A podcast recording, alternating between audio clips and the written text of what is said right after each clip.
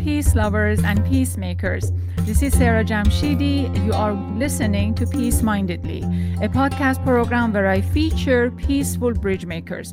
Before we dive into the program and just go further, I really have one one request. I would like you to please uh, write me your feedback, the suggestions, comments, questions. It's at editor at goldtune.com. Goldtune.com is a website I manage with a group of international correspondents. For this hour, we are talking with Jordan Denari Duffner. Jordan is an author and scholar of Muslim Christian relations, interreligious dialogue, and Islamophobia. Her award winning book, Finding Jesus Among Muslims How Loving Islam Makes Me a Better Catholic, explores options for peace and understanding between cultures and religion. Jordan is known for her work studying and combating anti Muslim bigotry with the Bridge Initiative, a research project on Islamophobia housed in Georgetown University. I am welcoming Jordan Denari Duffner. Hi, Jordan. Hello, great to be with you. Excellent. Great to have you here. Thank you so much. Okay, Jordan. So today is the anti terrorism National Anti Terrorism Day.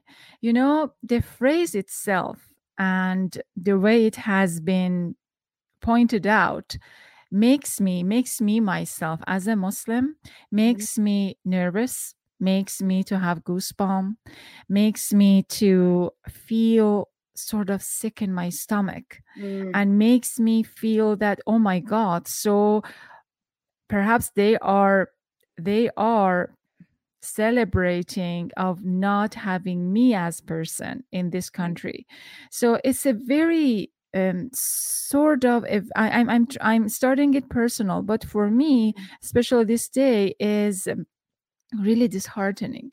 And then i just wanted to see um, what you think about today and uh, and announcing this particular day as anti-terrorism anti-terrorism day.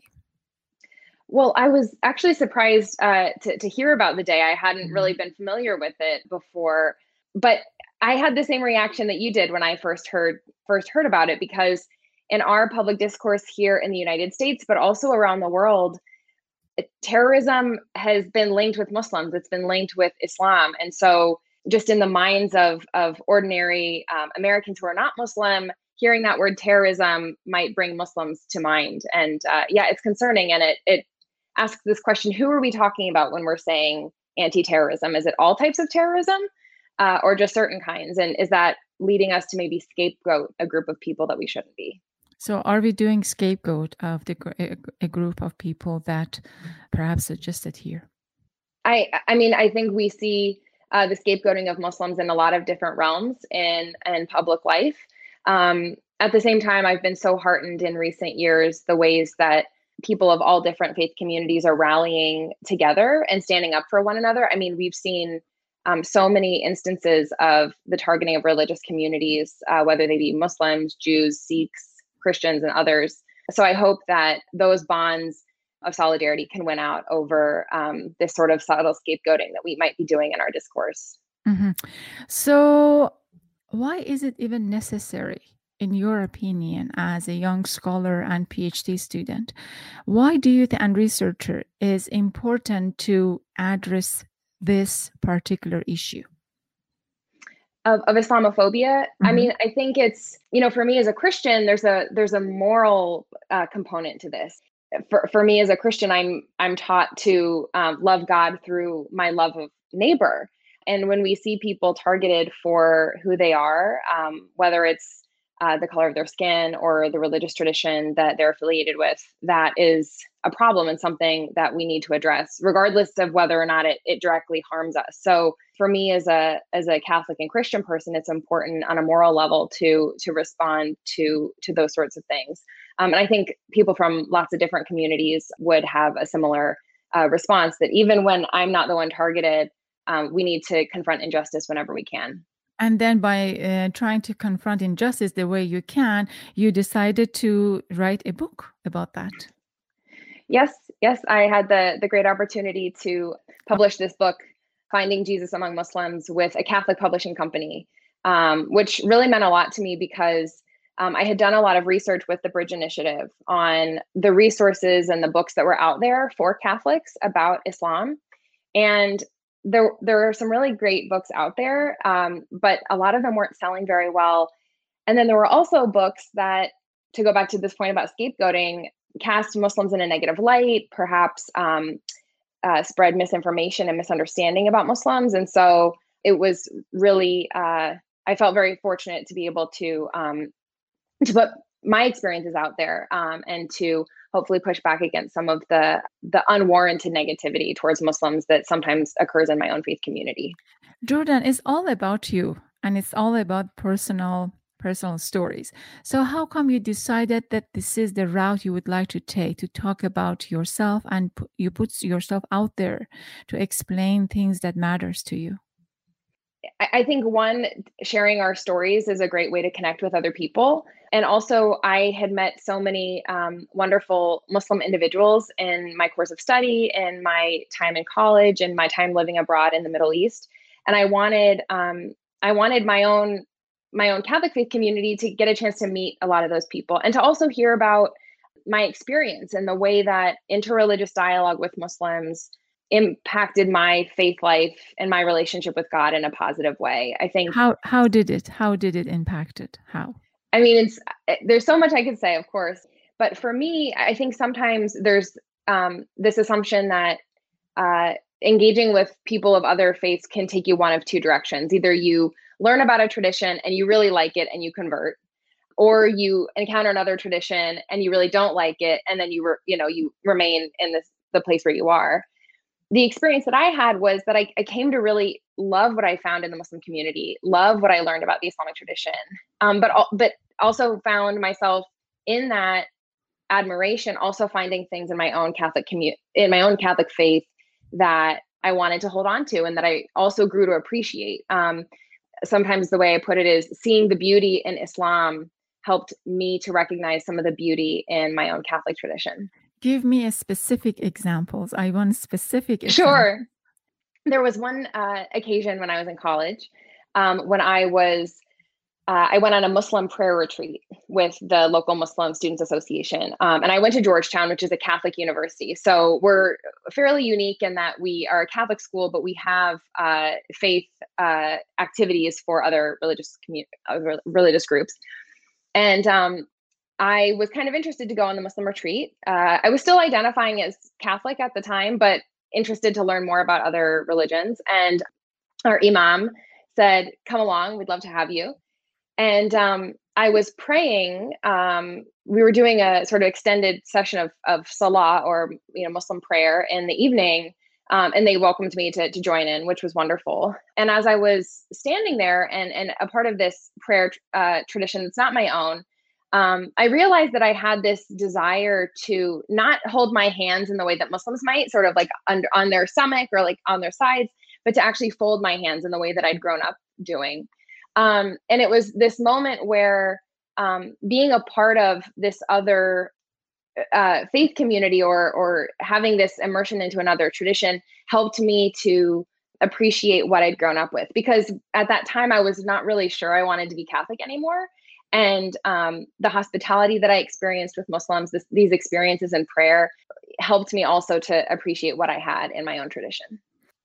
You said that in in, in the um, interfaith dialogue or in any kind of dialogue that we have mm-hmm. uh, among between different religions so two things happen one of the things that may happen is that you probably just convince the other person and they convert I mean, sometimes that happens, right? Um, mm-hmm, mm-hmm. Mm-hmm. But but here's the thing. So if so, what what is it about dialogue and discussion and winning over the reasoning that we feel we whether need to um, protect ourselves mm. against uh, the idea that is coming at us or mm. keep reasoning so then we win over the the dialogue if that makes sense so what this kind of reasoning and intellectual interaction do produce that makes us to be too mindful about our discussions So, um, you know, I think I, I, should clarify that for, for me, the purpose of interreligious dialogue, people should never go into dialogue anticipating that they're going to try to convert someone.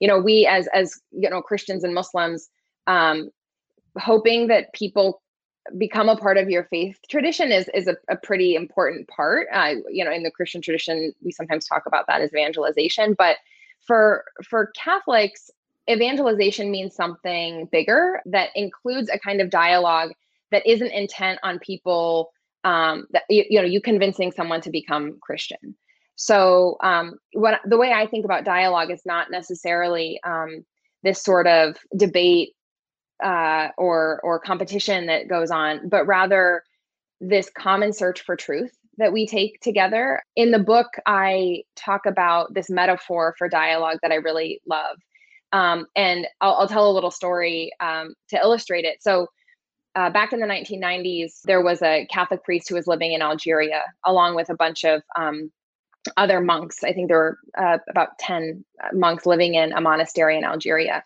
And Father Christian, the head of this group, he uh, had a, a, close relationship with a Muslim friend named Muhammad in the in the neighborhood, and they would often get together and uh, talk about faith and just hang out. And uh, they talked they, they called it digging their well. That was the metaphor that they used. And one day father um, or i should say one day muhammad came by and he would say okay father are you ready to go dig our well?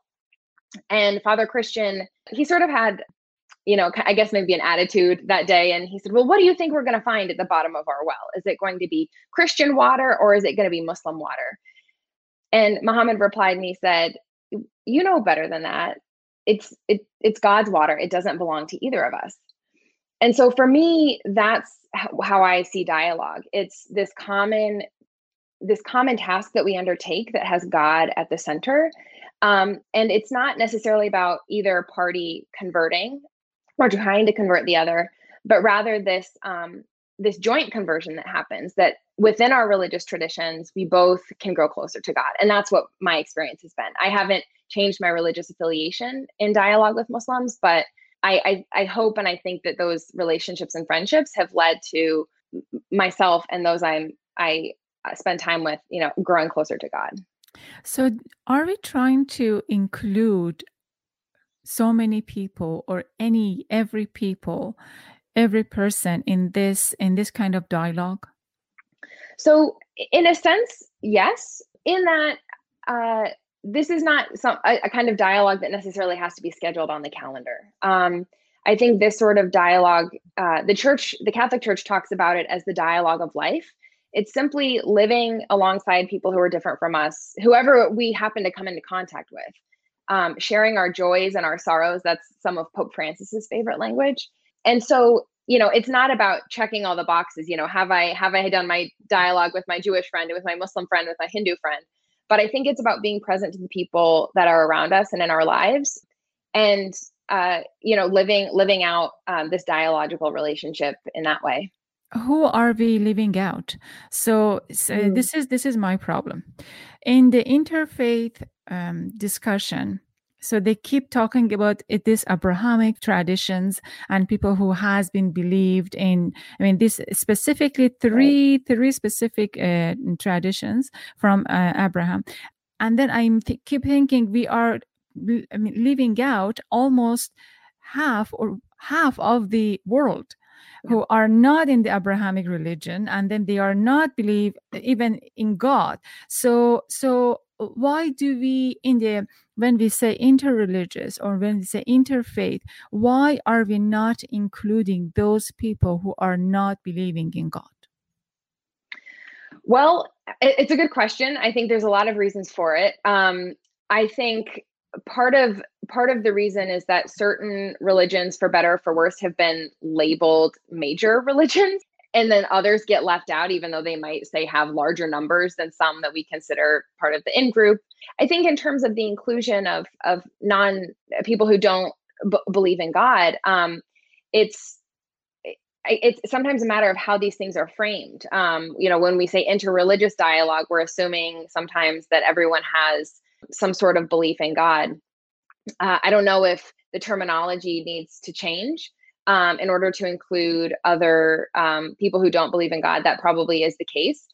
That being said, I think even within you know, it, even among those who do profess a belief in God or the same God, there's still so much opportunity for conversation and learning. And, you know, so I, I still think it's valuable, even when we can't reach everyone in one setting, to still do some of this one on one, other forms of dialogue that unfortunately can't cl- include everyone, but are still. Um, still can have some fruitful outcomes and improving understanding and and going on this journey um you know to god so to speak Yes.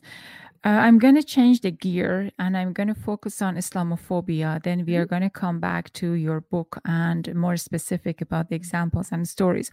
But on Islamophobia, what did you find in your research that really, really bothered you? Um, so I was working uh, full time at the Bridge Initiative uh, from uh, basically during the the Trump election, or I should say the 2016 election campaign, um, which was very much dominated by the the campaign of of President Trump and others. And the thing that troubled me the most was that anti-Muslim groups that we had been tracking, and I had, you know, even before I worked at the Bridge Initiative, been reading about and tracking for a long time that were fringe groups. They were, you know, maybe um, involved in Republican politics or, uh, you know, having an impact in some ways um, in the American, you know, public sphere. These people started to be tapped as advisors to the political campaigns on the Republican side. And then when the Trump administration came into power, some of the top people had worked directly for anti-Muslim groups or had won awards from anti-Muslim groups or had collaborated and worked with them in some way. And so this was really scary that that you know I mean Islamophobia has long been a problem in American politics when either whether it was latent or or more subtle or more explicit but I hadn't I mean we have never seen something like this where people who are a part of anti-Muslim hate groups are advising you know the presidential administration on different matters of policy. And so it's no surprise that we saw things like the muslim ban. It it was i mean these are the sorts of things that these anti-muslim groups had been wanting to see for a long time. So that that for me was was really troubling. Is it going to get better if um, we have the same administration? So i will say that some of the some of the individuals that actually many of the those particular individuals who I was initially concerned about have since left the administration. But that does not mean that does not mean that there aren't still folks um, who share those views. Um, so, I mean, I I I hope I, I hope there are ways that um, the administration can change ideologically. I just don't see it happening. I mean, I, I I know there are people pushing for change in in you know big and small ways inside and outside the administration, but I you know I haven't I haven't seen. I think the reason why we haven't heard as much um, of the blatantly Islamophobic rhetoric um, recently from the administration, we have heard some, but is because we're we're not in a frenzied election situation uh, or run up right now. I mean, we are moving in that direction now in 2020, but with COVID 19, it's been different. But I, I, I do worry as as we get closer to the election that a lot of the anti-Muslim rhetoric and then eventual policies are going to ramp up again. So it's going to happen because it sells. It's going to happen because gets the ratings. So it's going right. to happen for why? What? What reason? Oh, I think I think uh, financial for sure. Um, I think there are individuals who benefit financially off of scapegoating people. One of the things I really appreciate about Pope Francis is he constantly is talking about the arms trade, and the way when he when he talks about um, misunderstanding between religious groups or or uh, group, you know groups from different countries, he oftentimes brings up issues of, of of the arms trade and war and the ways that fueling conflict and ideological conflict between people makes other people money and and and um and fuels con- you know f- fuels conflicts around the world. So i think that's part of it. I also think it wins people political points of course. Um i mean in the 2016 election campaign when Ben Carson, Ted Cruz, and Donald Trump each had their um, surges in the polls, it was a direct result of anti-Muslim comments that they made eh, that appealed to their base. So it's it's all of those things. I think, you know, of course, there are people. You know, I think the vast majority of the American public say who they are not intentionally, uh, you know, anti-Muslim in a way where they know they're getting something out of it or they're not getting something tangible out of it. But I think in terms of these movers and shakers um, and people in politics, they definitely benefit in, in tangible ways from uh, promoting bigotry. We do have other religious minorities, like Jewish minorities. So why they cannot make the bucks out of attacking those uh, that minority group? Do you think? Well, I, I, actually think the Jewish community has been at the receiving end of a considerable amount of of discrimination and scapegoating, um, particularly yeah, mm-hmm. particularly since 2016. Um, hate crimes against Jews in the United States are far have, have far exceeded anti-Muslim hate crimes within the past few years. Um, so it, it's definitely a, a, a big problem. Um, and even though in mainstream political discourse, um, you don't hear as much uh, scapegoating of Jewish Americans, you we are hearing it more and more um, on the fringes or in popular discourse. Um, I recently have been on social media and seen some of the anti-Semitic signs or messages that people are hol- holding up at some of these uh, protests against um, again some of the co- the measures that governments are taking with covid-19 basically blaming jews for what's going on which is a i mean a, a horrid and long-standing um, uh, anti-jewish trope to blame jews for you know health crises or plagues or things like that. What so, would be the gain if they do that? So what would be the gain to blame jewish community?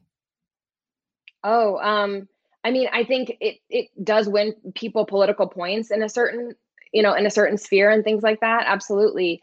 Um you know i i'm not as well versed um on that so i i, I don't want to speak too much on it. Um but like with anything when when there is when there is a group to scapegoat that can that we can blame for our problems and then kind of move on uh, you know there are people that are going to benefit from that absolutely so in your book uh, there are uh, there are not only stories but also some of the suggestions that mm-hmm. we could do uh, to um, to address this particular issue particular issue of dealing with people that we do not know mm-hmm. and then how to broaden our own perspective about the uh, the other group so what are those suggestions so um, i think one one suggestion that i would have is for people to really grapple with um, the stereotypes that they hold on to about people of another faith tradition. I think first you have to learn what those stereotypes are.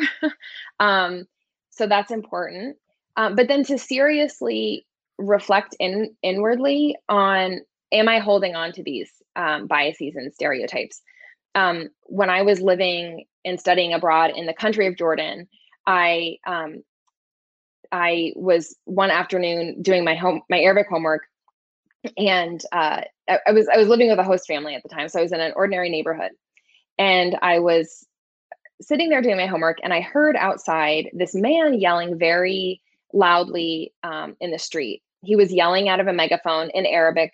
He sounded very sort of angry and uh, emphatic in what he was saying. He was speaking in a very rushed way, and I at the time didn't um, I didn't know the the dialect of Arabic spoken in Jordan very well, so I had a hard time hearing, and it was sort of garbled.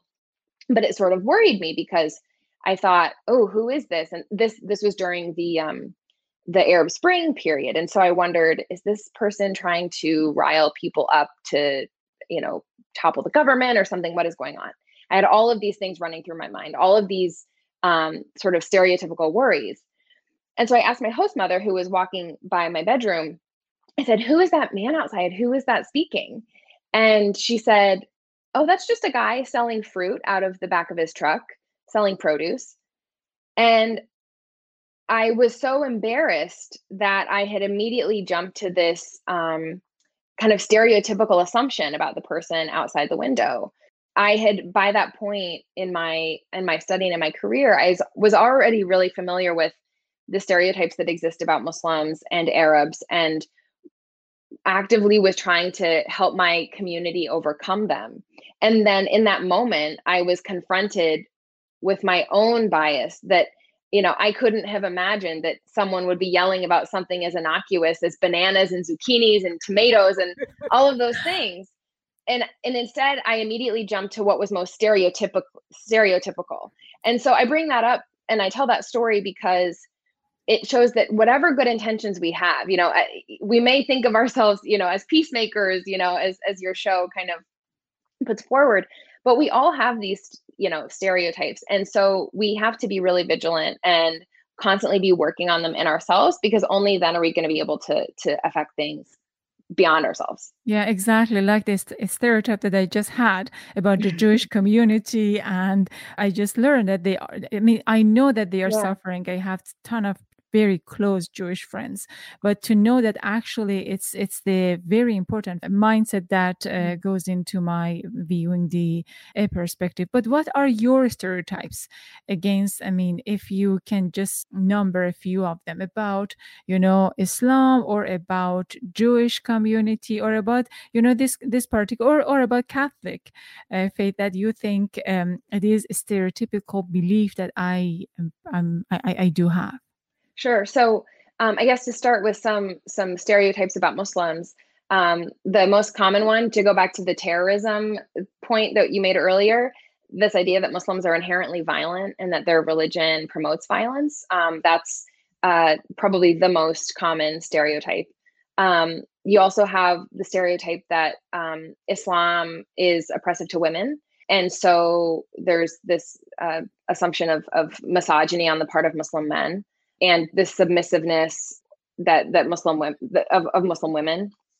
You also have the stereotype of Muslims wanting to impose some sort of foreign law on the United States. Um, we heard a few years ago um, all of this, uh, you know, all of this chatter about oh Muslims wanting to bring Sharia law to America, as if Sharia is this single um, legal system that is, you know, uh, unanim- unanimously um, horrible, whereas Sharia and Islamic jurisprudence is a lot more um, diverse and complicated than that.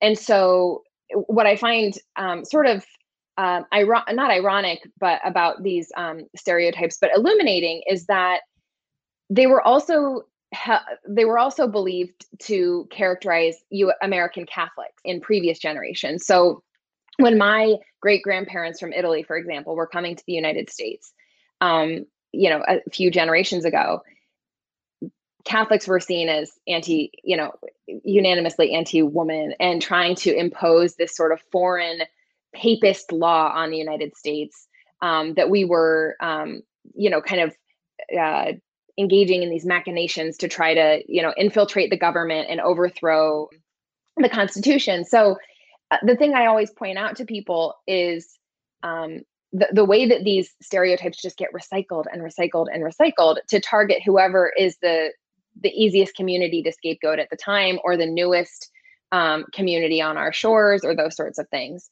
Um, so those are just some examples so aren't those some of those stereotypes are actually based on some of the um, uh, some facts and realities? I mean, just going back, probably I can say because I am Muslim, but uh, many. I mean, we do have laws, at least in Iran, that I know, that is just so much against women and then women are oppressed so in a way that it's true but i think the point that we are missing to make is yes there are so many of those wrongdoings or wrong things that is, exist within the community but there but there's also so many solutions and so many actions against those wrongdoings that we are not talking about and, Absolutely. and yeah and then i think that is one of the one of the major issues for instance i mean i can talk very very very determined uh, facts about iran and about the united states. And i know that the women's movement in iran is very very strong. But we do not cover and we do not talk about that. So therefore we're just talking about that particular.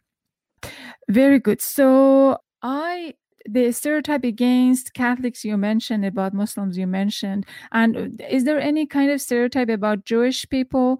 I always think that I mean there are some some very positive stereotypes. For instance, I always think that Jewish people are very clever, always very well educated, or they are um, i mean they, they understand finance really well so there are also sometimes uh, positive stereotypes about about the community so those in a sense have a, a positivity to them at mm-hmm. the same time though um, they've been used to claim that jews are trying to secretly take over things right mm-hmm. Um, mm-hmm. sort of like the the example that i mentioned with catholics too so i think we have to be really careful about those sorts of stereotypes because um, they are used to i mean one they're again a generalization they're not something that's actually representative of of um, of that community and two they're they've you know going back into you know european history and beyond have been used to say oh well look at look at that community there. So what um, we can do what we can do to address or fight against stereotypes? I think one it's letting people know that they those are stereotypes and that mm-hmm. they're not reflections of reality. And one of the ways that that will happen is through interpersonal um, dialogue but but it's also about um, education on sort of a more mass kind of level and giving people the tools to recognize these stereotypes right? So i think that's really important. And to also point out as we talked about before the interests that benefit from us labeling groups in a certain way and that can see yeah i just think that's you know that's that's got to be part of it too you are listening to Peace Mindedly, a podcast show where I feature peaceful bridge makers. In this hour, we are talking with a special guest, Jordan Denari Duffner, author, scholar, and PhD student at Georgetown University. So, I mean, I am learning a lot from Jordan about how to fight uh, against my own stereotype and how we are labeling other communities and, and other cultures for some some particular benefit.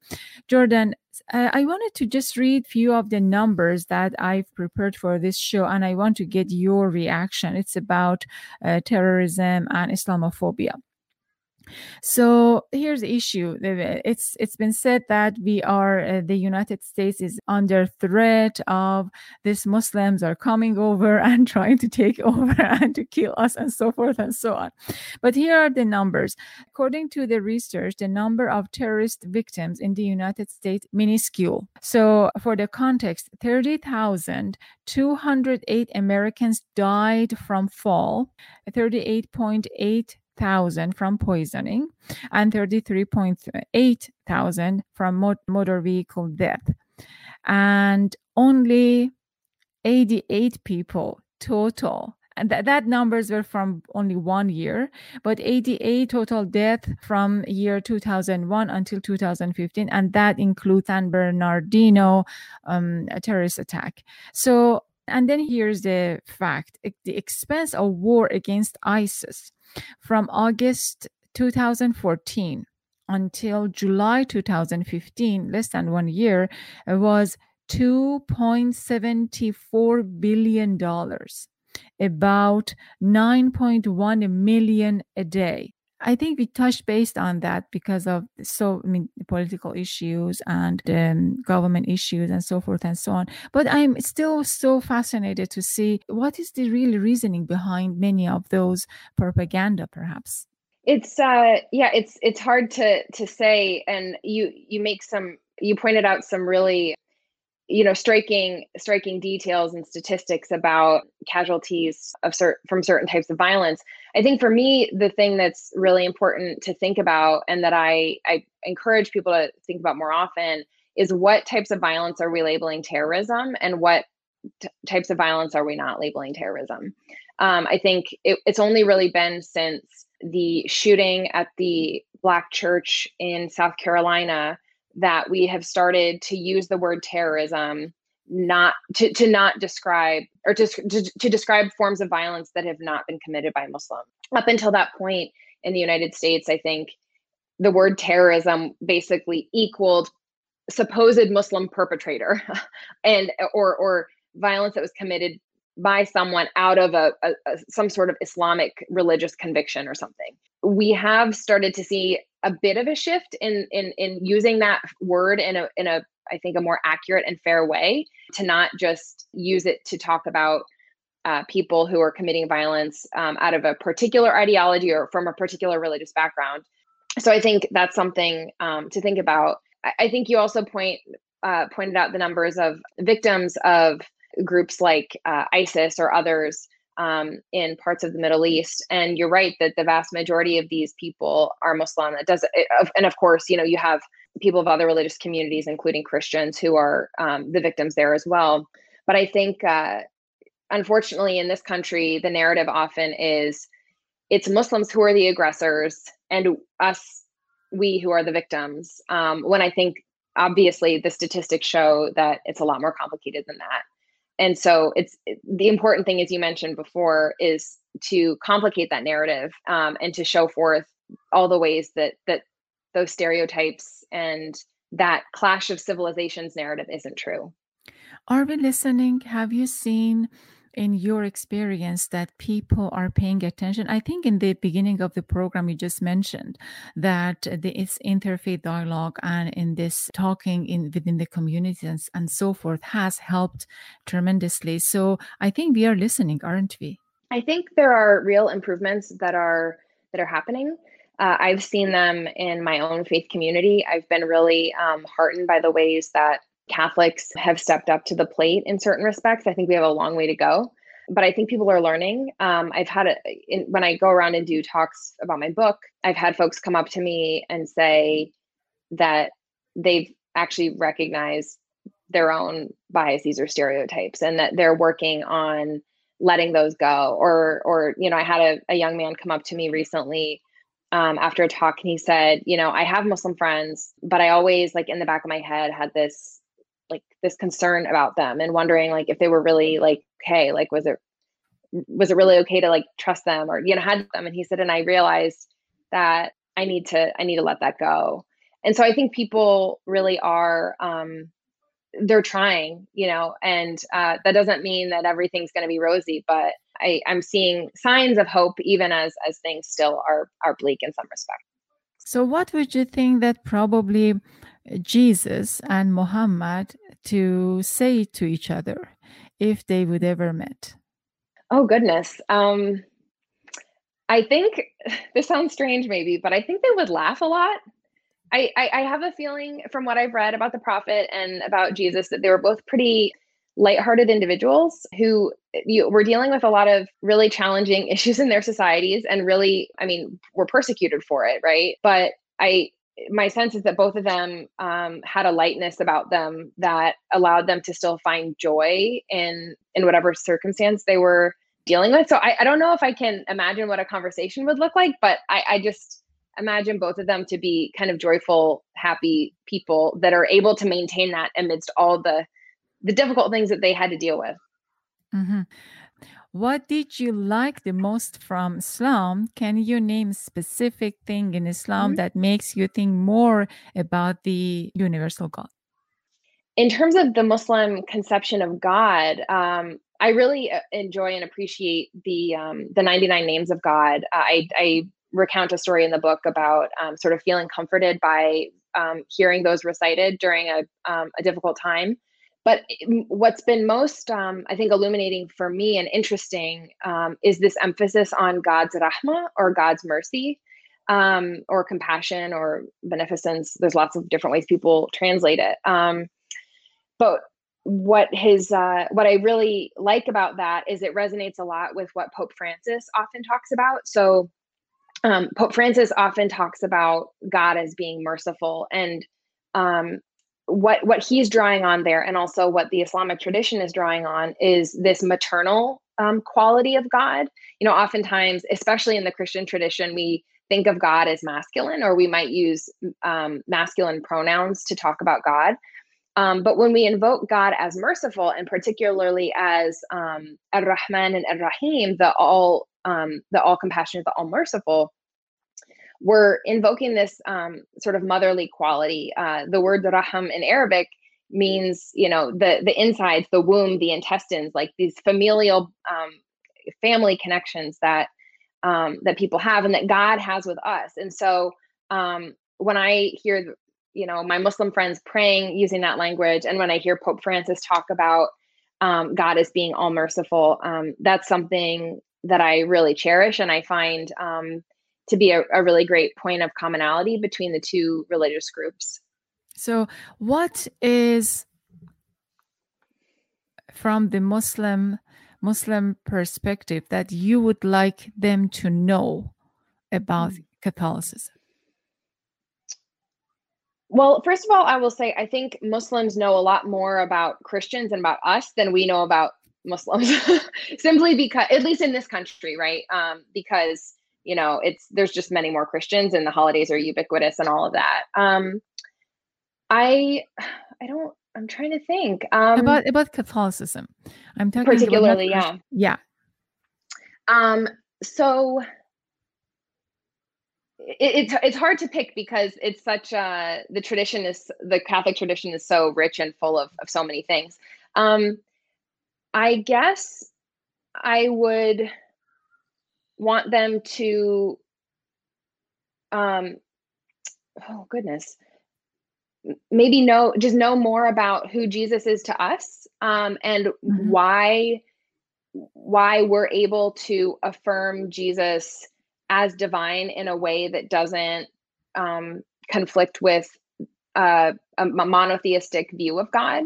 Tell um, me. I, I, I want to know. I want to know, Jordan. Tell me. Yes. So um, so it, it's it's more complicated than this conversation could um, yeah, that we could do this conversation and you know one of the one of the cop outs that that catholic priests often use i think is that well the trinity is a mystery so we can never really understand it which i i agree with you know I, I agree with but at the same time i think it it it leaves something wanting and people really want to sort of understand um what what that's all about so the, the way i the way i understand it um this idea of the trinity the father son and the holy spirit um, is that these aren't necessarily different three separate deities. Um, and this is what the, the church teaches. It's not three different gods, but it's rather these uh, relationships in God's self. Um, I, that sounds sort of weird, but it's um, that that's the way the church has talked about it. So it's there's there's a relationality in God. Um, we not only talk about God as Father, Son, and Spirit, but also love uh, or lover, beloved, and the love between them.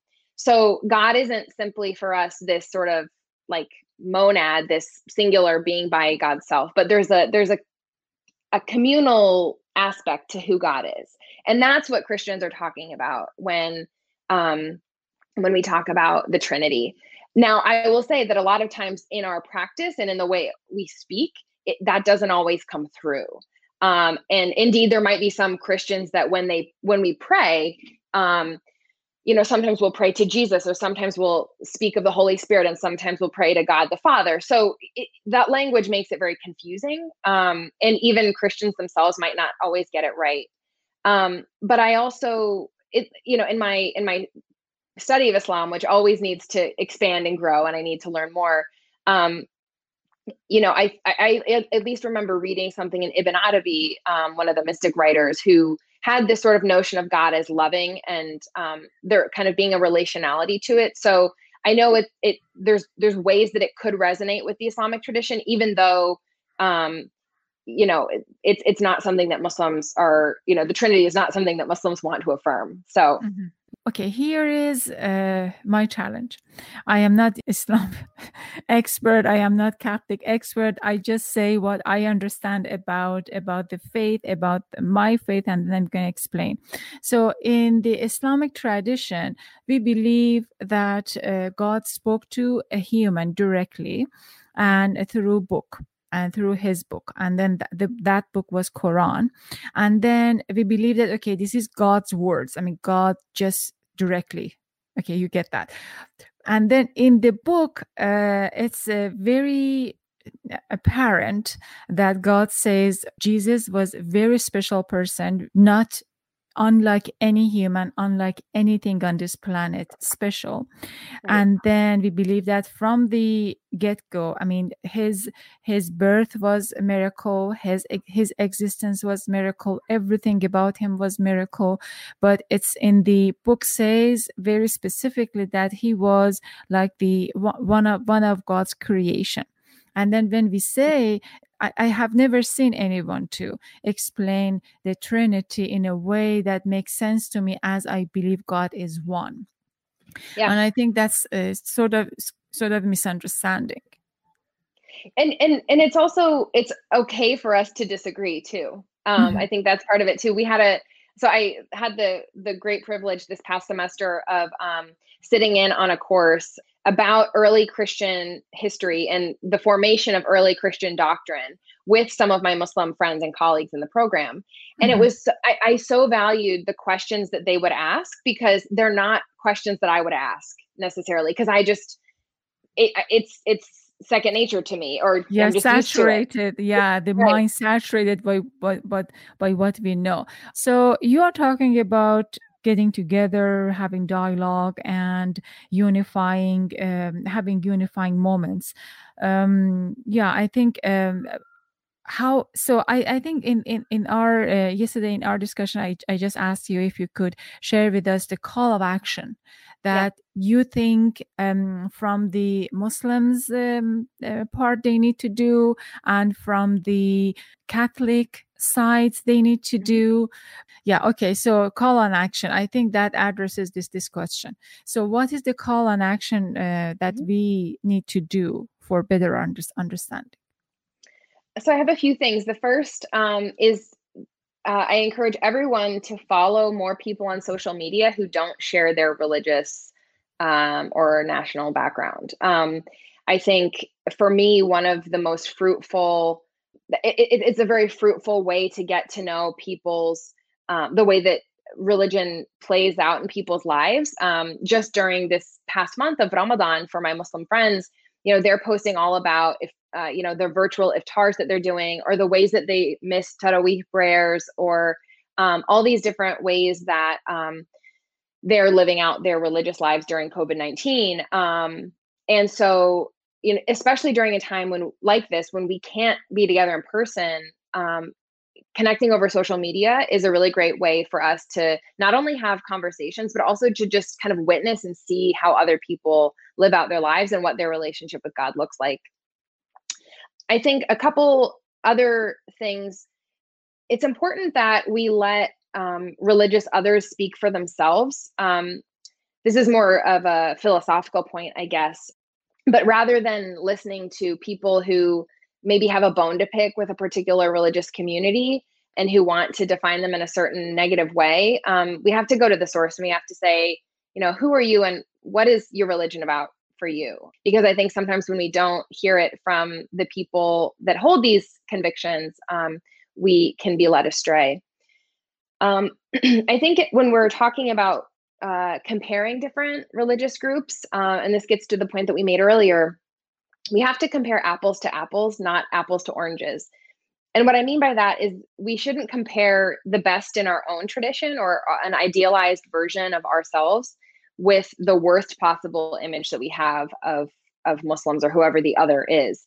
Um, you know, I'm not going. It, it's not fair for me, for example, to compare Mother Teresa to an ISIS fighter in in Syria or Iraq, or to say that Christianity is defined by Mother Teresa and that Islam is defined by ISIS. Um, that's that's not a fair sort of comparison. Um,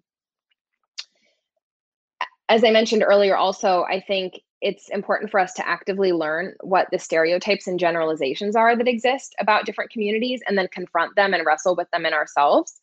Um, I think we're only really able to push for change beyond ourselves once we begin to do that internal work in our in our in our minds and in our hearts. Um, and then i think lastly we need to stand up for each other. We need to stand with each other um, and not just in times of crisis like covid-19 for example or after some sort of a hate crime um, but in the long game. Um, one of the things that has been really uh, beautiful for me to see are just the long-standing interfaith relationships that people have with one another I just today got an email from a Catholic woman and a Muslim woman in, I, I think it was in Minnesota. I'll have to go back and check, but um, they emailed me to to to let me know that um, they'd read my book, but m- more importantly, to tell me that um, that they had been friends for for 30 years and had spent so much time uh, together, um, and just were were living in solidarity and living what um, what we call the dialogue of life. Um, and I think that's the most important thing is to live out this everyday sort of dialogue that doesn't need to be scheduled on the calendar um, that we don't have to fit in amid all of our other activities, but simply um, being present to those around us and and walking with them in an open and, and in a charitable way. Excellent. Thank you so much, Jordan. You shared tremendous amount of knowledge and information with me. Really appreciate it. At the end of the program, I ask my guests to close the program with something meaningful about peace and about kindness and compassion. And I want, I would like you to do so. Sure. So I'm going to read a brief prayer that I um, wrote in the back of my book. Um, it's a joint prayer for Christians and Muslims, um, but I think many many people could pray this prayer uh, together. It's meant for interreligious prayer settings or other things like that. It goes like this: Merciful and compassionate God, who created humanity in unity and in diversity, help us to be to be peacemakers, and inspire us to repel evil with good. Help us to love our neighbors, to welcome the stranger, and to turn enemies into friends. Guide us as one community as we strive on the path of justice, peace, and understanding. Amen. Amen. That said, um, thank you and have a good day. Thank you. Sure.